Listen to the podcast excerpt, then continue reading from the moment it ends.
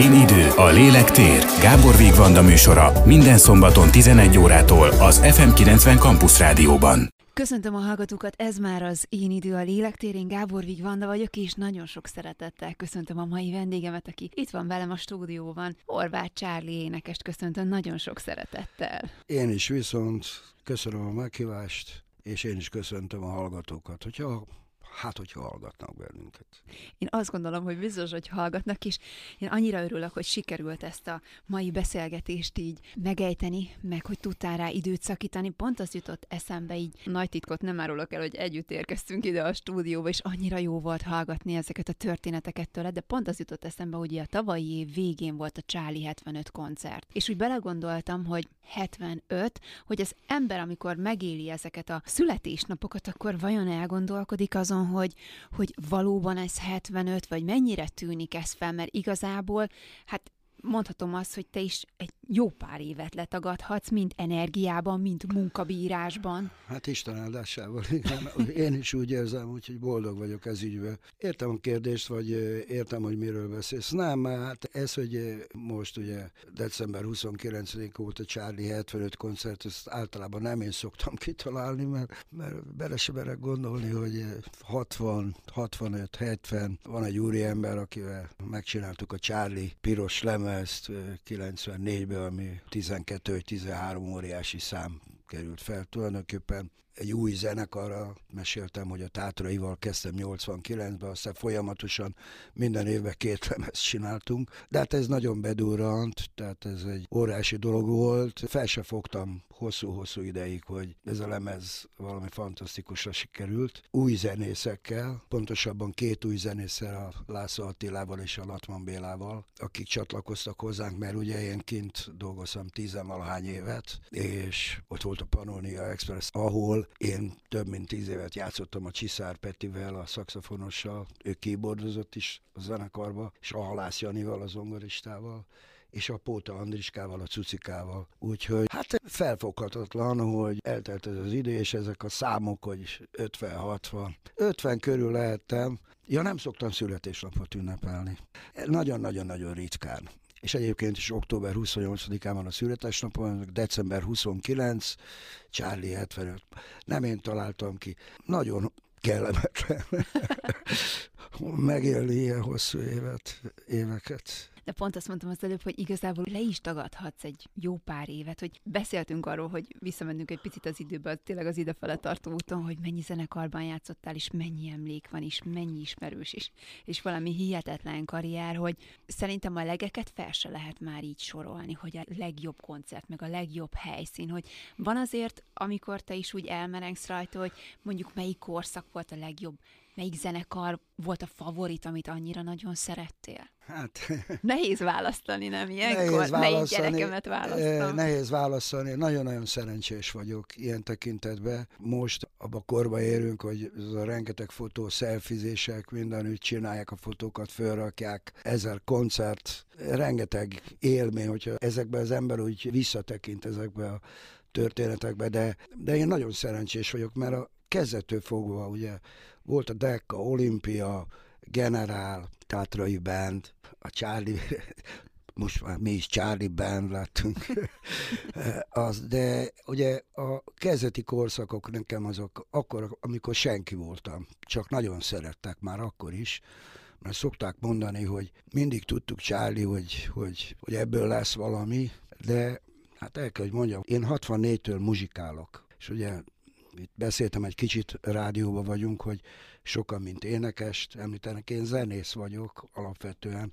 Nagyon-nagyon fontos vélemény szerint, hogy hogy egy énekes valami hangszeren valamit, vagy egy zenekarba játszom, ez az én véleményem. Én a kezet kezetén trombitáltam, én voltam Magyarországon az első kongás, az első kongát én hoztam haza 1970-ben. Autodidakta módon megtanultam gitározni, és mondjuk rá én alapvetően nem szóló gitáros szerettem volna lenni. Az időtájt most is mondhatom, hogy most is hiányzik a zenekarokból, nagyon sok zenekarból, hát attól függ, milyen zenekar, a ritmusgitár.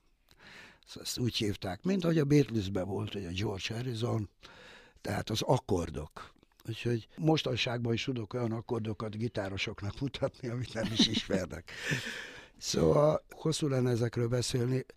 Szerencsés voltam, mert mindig valahogy olyan emberekkel jöttem össze, mindig jó zongoristám volt, mindig jó dobosom volt, mindig jó gitárosom volt. Így aztán mindig tudtunk olyan dolgokat megfejteni, már akkor is, amit más nem tudott megfejteni. Tehát technika, már technika is volt a, a zenészekben, fiatalok voltak, és már felkészült zenészekkel dolgoztam, akikkel jó volt együtt lenni. Úgyhogy, és hát ezek a hosszú külföldi évek, azok ott, ott pedig megszereztem a tapasztalatot.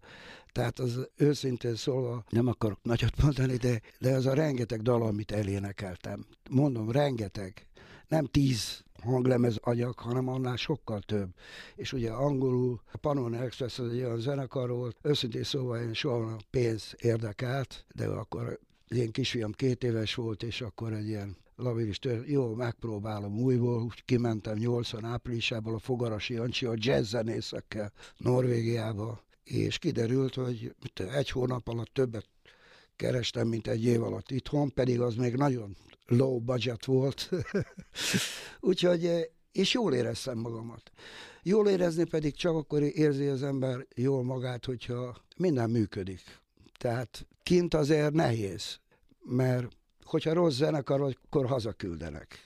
Ha jó zenekar vagy, akkor pedig jönnek az impresszáriók, és akkor egyből mész Svájcba, egyből mész Spanyolba, egyből mész ide, egyből mész oda, és hosszú volt. Tehát ez, ez időszak hosszú volt, mert a Katikám a Ákoskát ő nevelte. Úgyhogy alig voltam itthon, viszont többször kivittem őket Svájcba, Finországba, Svédben, Norvégiában voltak, még kisgyerek volt az Ákoska, és körülnéztek. Úgyhogy ez azért akkor, amikor én kint voltam, az egy más világ volt Magyarországhoz képest.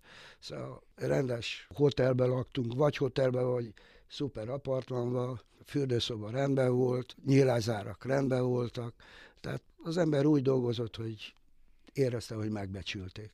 Mennyire volt egyébként, említetted a családot, nehéz akkor ott lenni, hát, vagy távol lenni tőlük? Nehéz volt, és minden évvel gondolkodtam, na most hazajövök. Most már ez túl három éve, tehát most már Katikám mondta, hogy jó, maradjál, aztán mit tudom, a harmadik nap mondta, hát szerintem maradjál kint, mert mit fogsz tudni csinálni? Te úgyse kell lesz itt senkinek sem, most csinálsz megint egy új zenekarsz, vagy elmész valami zenekarba, és ott mi lesz? Úgyse szeretnek.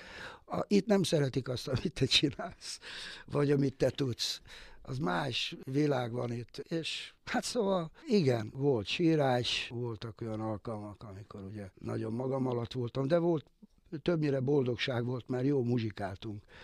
A zene az elviszi a balhét, hogyha jó a zenekar. Érdekes, hogy különböző típusú emberek voltunk, viszont a zenében a halál jó volt. Passzoltunk. Érdekes. Nagyon érdekes. Azt mondtad az előbb, hogy egy barátság, az talán az első két-három-öt mondatból kiderül, hogy az van. Hogy ezt megköttetik-e két ember között? Igen, én ezt így érzem, és barátság nem mindig az, hogyha összejössz egy ember később, és akkor így bólogat, bólogat, a barátságot a vitatkozás. Amikor vitatkozunk, akkor igazi a barátság. Egy házasságban is nagyon fontos. Én legalábbis így gondolkodok, hogy sokan azt mondják, hogy egyformán gondolkodunk. Nem biztos, hogy fontos ez, mert hogyha a barátnőd vagy a feleséged másképp gondolkodik, akkor tudsz tőle tanulni. Pont viszont is, és az információk azok így így körbe-körbe járnak. Érdekes, a gyerek kor jutott nekem most így eszembe, ha már a kezdetekre visszamegyünk, hogy nem biztos, hogy sokan tudják, de hogy te balettművésznek készültél eredetileg. Hát ez most így elnézve pályafutásodat olyan messzinek tűnik nekem, hogy, hogy nem is tudnak talán most úgy elképzelni, hogy balettművészként, de hogy annak indultál. Igen, hát az állami balettintézet akkor az operáz mellett volt, a szakmai órák operázal szembe, amit balettintézetnek szoktak nevezni, hát most oda jártunk az iskolába. Negyedik osztálytól gimnázium végéig tartott ez a történet. Én négy évet jártam oda, és egy fél évet gimnáziumba, ne beszéljünk róla, tehát beteg lettem, óriási társaság gyűlt össze. Markó Iván volt az évfolyam társadalom, ezt csak azért mondom, mert szerettük is egymást nagyon ő is elment szegény. Somló Tomi volt a pattársam, aztán, hogyha ezt hallgatja valaki, aki közül hát megmaradtunk a gimnáziumból, a Kölcsei gimnáziumban, mindig vannak osztálytalálkozók, már alig vagyunk. Ez borzasztó. De az a csoda, hogy kiderült, hogy most, most már benne vagyunk ebbe a idős korba, hogy most úgy jelentkezgetnek a osztálytársak, Hát mondjuk el régen is, épp azt beszéltük a kocsiba, hogy jöttünk, hogy régebben volt egy-két olyan hely, ahol a művészvilág, a zenészek össze tudtunk jönni, az egy nagyon-nagyon fontos dolog volt, mert fontos dolog volt, és fontos dolog lenne most is, mert nagyon magunkra maradtunk. És minden művész, ember, zenész ember csinálgatja a dolgait, azt alig találkozunk. Pedig milyen jó lenne. Hát szóval én szerencsésnek tartom magamat, hogy hogy a film is nagyon jó muzsikál, most csinálták meg a második lemezüket, óriási, egy külföldi kiadóban dolgoznak, a Covid elvitte a dolgaikat.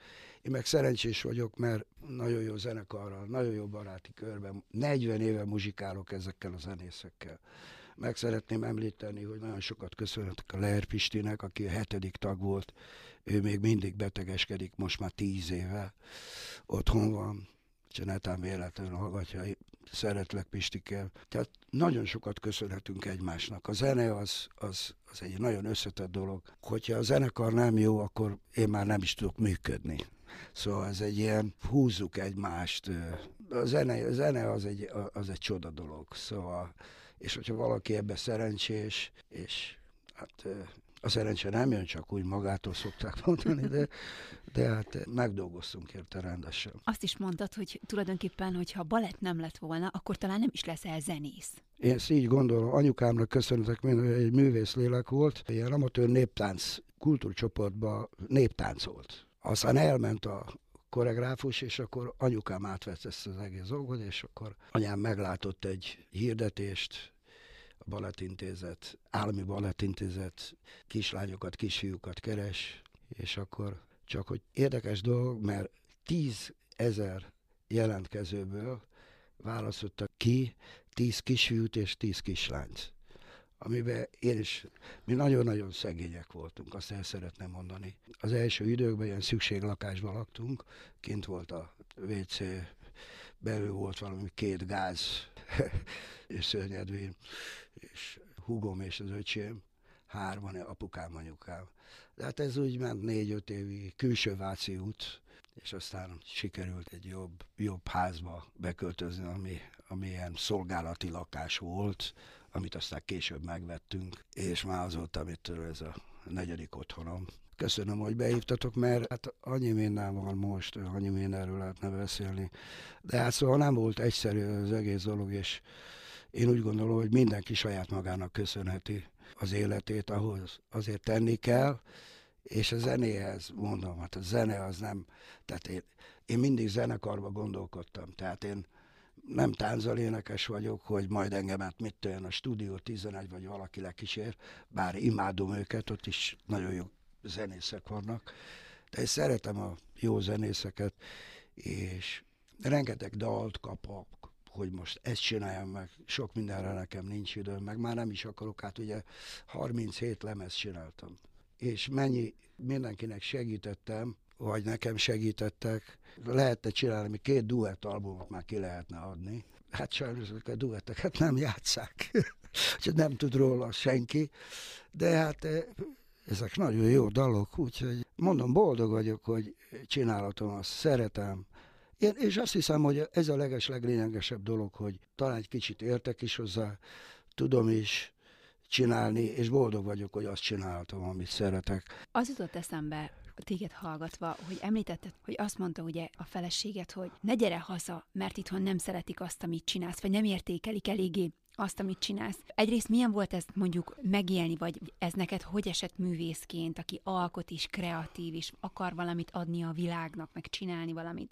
Tehát milyen ezt mondjuk akkor átélni, ahhoz képest, hogy egyébként meg, tehát most imádnak, az előbb jöttünk az utcán, és egyből megismertek is, mondták, hogy nagyon szeretünk. Tehát, hogy lehet, hogy volt egy ilyen korszak, hogy azt te hogyan élted meg, és a másik ezzel kapcsolatban meg az, hogy, hogy mennyire kell az embernek, és te mennyire ragaszkodtál mondjuk művészként a saját elképzelésedhez, ahhoz a stílushoz, ahhoz a, ahhoz a millióhöz, amiben te szeretsz dolgozni, amit te szeretsz alkotni, hogy nem adtad fel magad azért, hogy valami olyat csinálj, ami esetleg több mindenkinek tetszik. Akkoriban. Megszépült az a világ nekem, amikor ezt az egész dolgot elkezdtem, amikor próbáltam mondani itt az előbb, hogy nagyon nehéz volt, de megszépült. Megszépült annak ellenére, hogy, hogy nem futottunk be, tehát nem tudtam csinálni lemez, pedig már csináltunk, mit tudom hogy két hanglemez anyag, magyar dalokat. Ebbe talán én voltam a hibás, mert megválasztottak zenekarvezetőnek,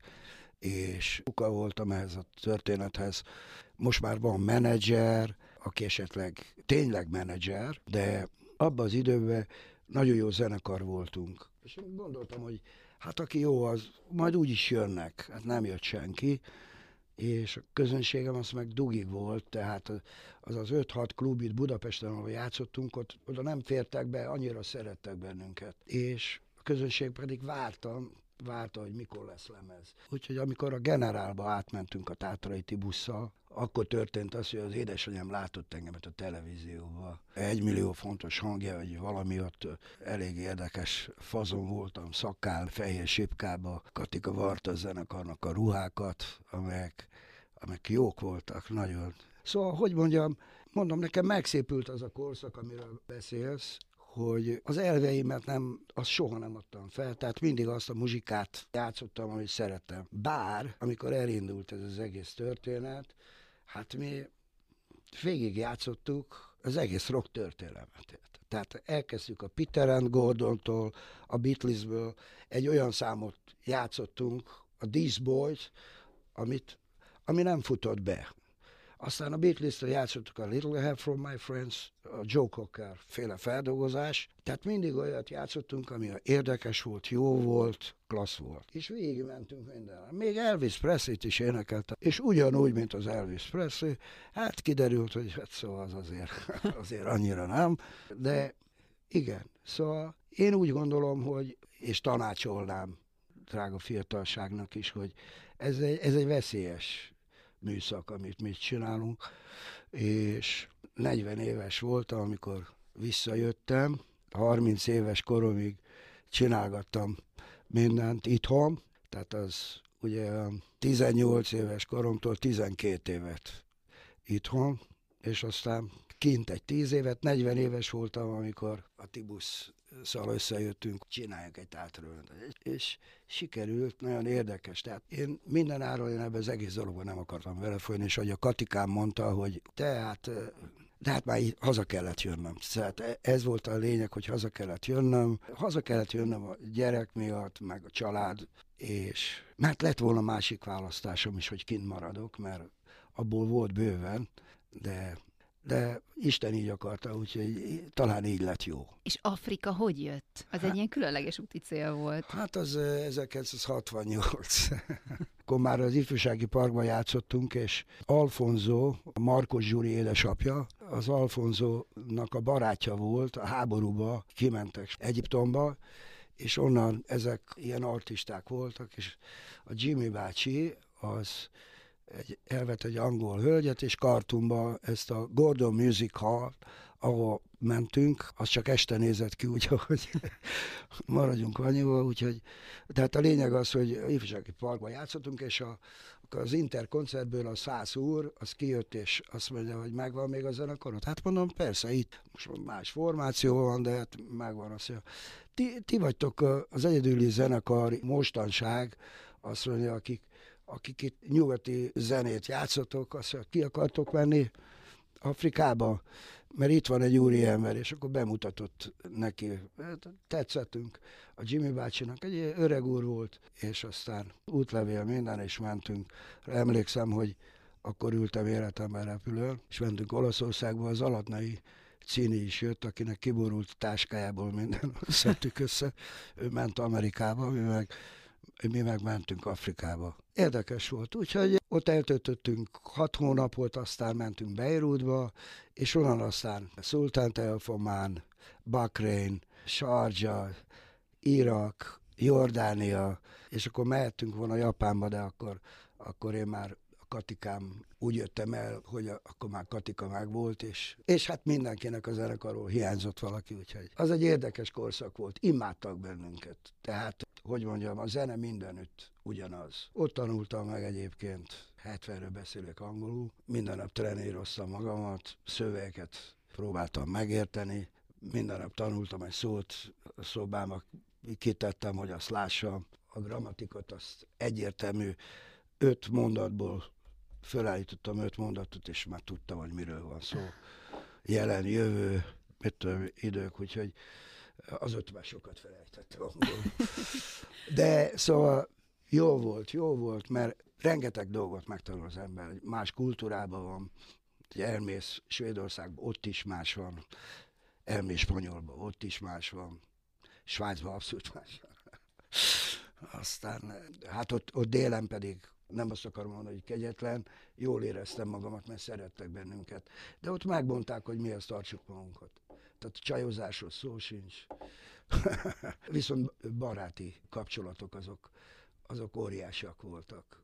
Angol hadsereg főparancsnokának a Dubai, a fia, a testvére, bejártunk a palotába, ez a csodálatos dolgokról tudnék mesélni. És már ott is voltak ilyen kis zenekarok. Jó volt, jó volt. Ott vettem meg az összes lemezemet, pedig akkor 70-ről beszélünk, és, és akkor már lehetett látni, hogy Dubajból lesz valami már akkor volt Fright McChicken, meg Levi's Bolt, meg csodát, szóval érdekes dolgok voltak, ami még nem volt kivilágítva a, a betonult mentél, tevéket lehetett látni meg, szóval ilyen eléggé érdekes dolgok voltak. Aztán utána már, mikor már két év múlva visszamentünk, mert háromszor is voltunk ott, most csak Dubairól beszélek, akkor már lehetett látni, hogy egy év alatt, vagy két év alatt mit fejlődött ez az ország, és azóta is ki szeretnék menni, ha egyszer kimegyek, mert hát ha vannak még ilyen régi barátok, akik egy kicsit fiatalabbak voltak, akikkel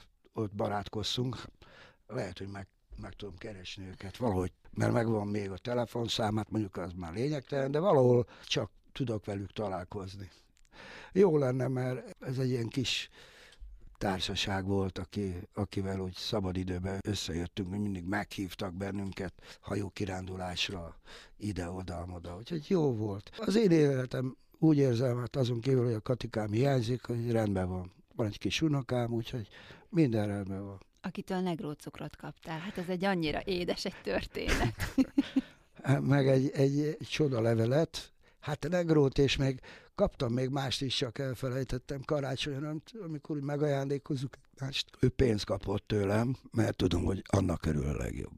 Említetted az előbb, hogy mennyire hálás vagy, többször is mondtad, hogy mennyire hálás vagy azért, hogy végül is azzal foglalkozol, amit szeretsz, és azt csinálhatod, amit szeretsz.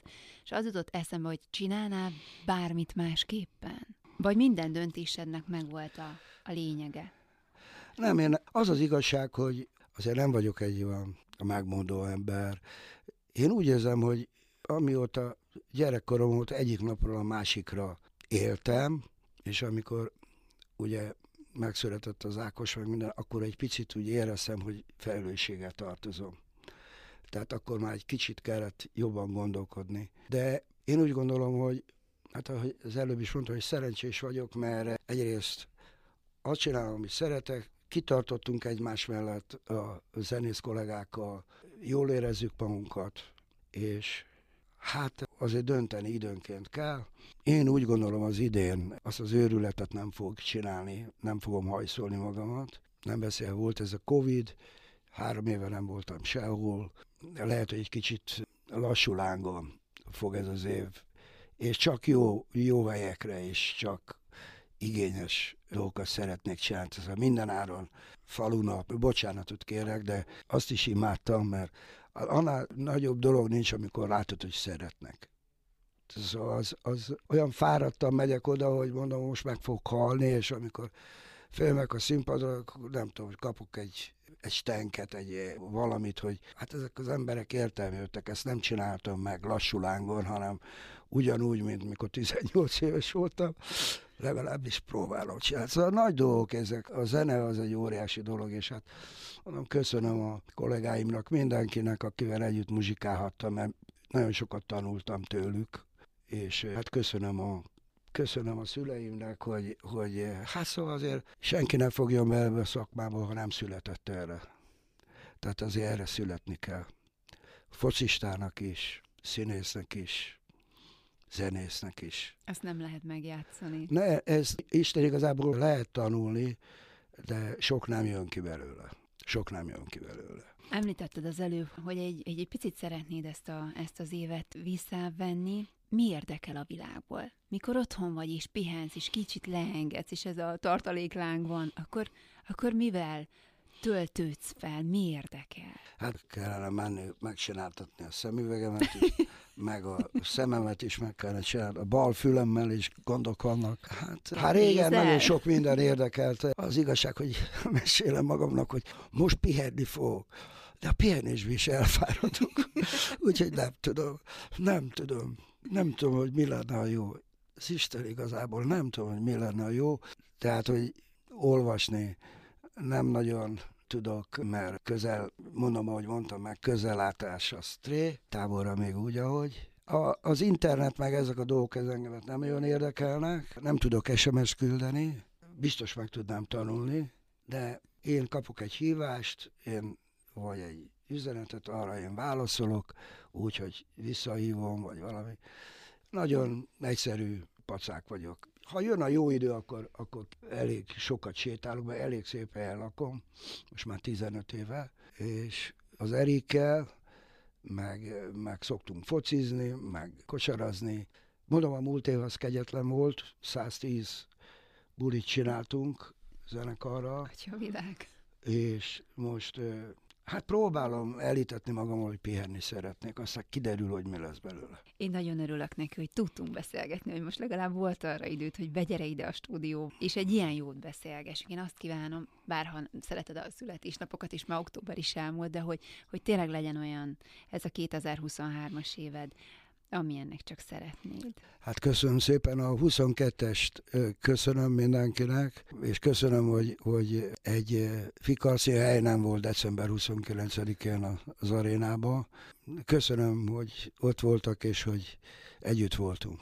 És köszönöm a meghívást. Mi meg, hogy itt voltál.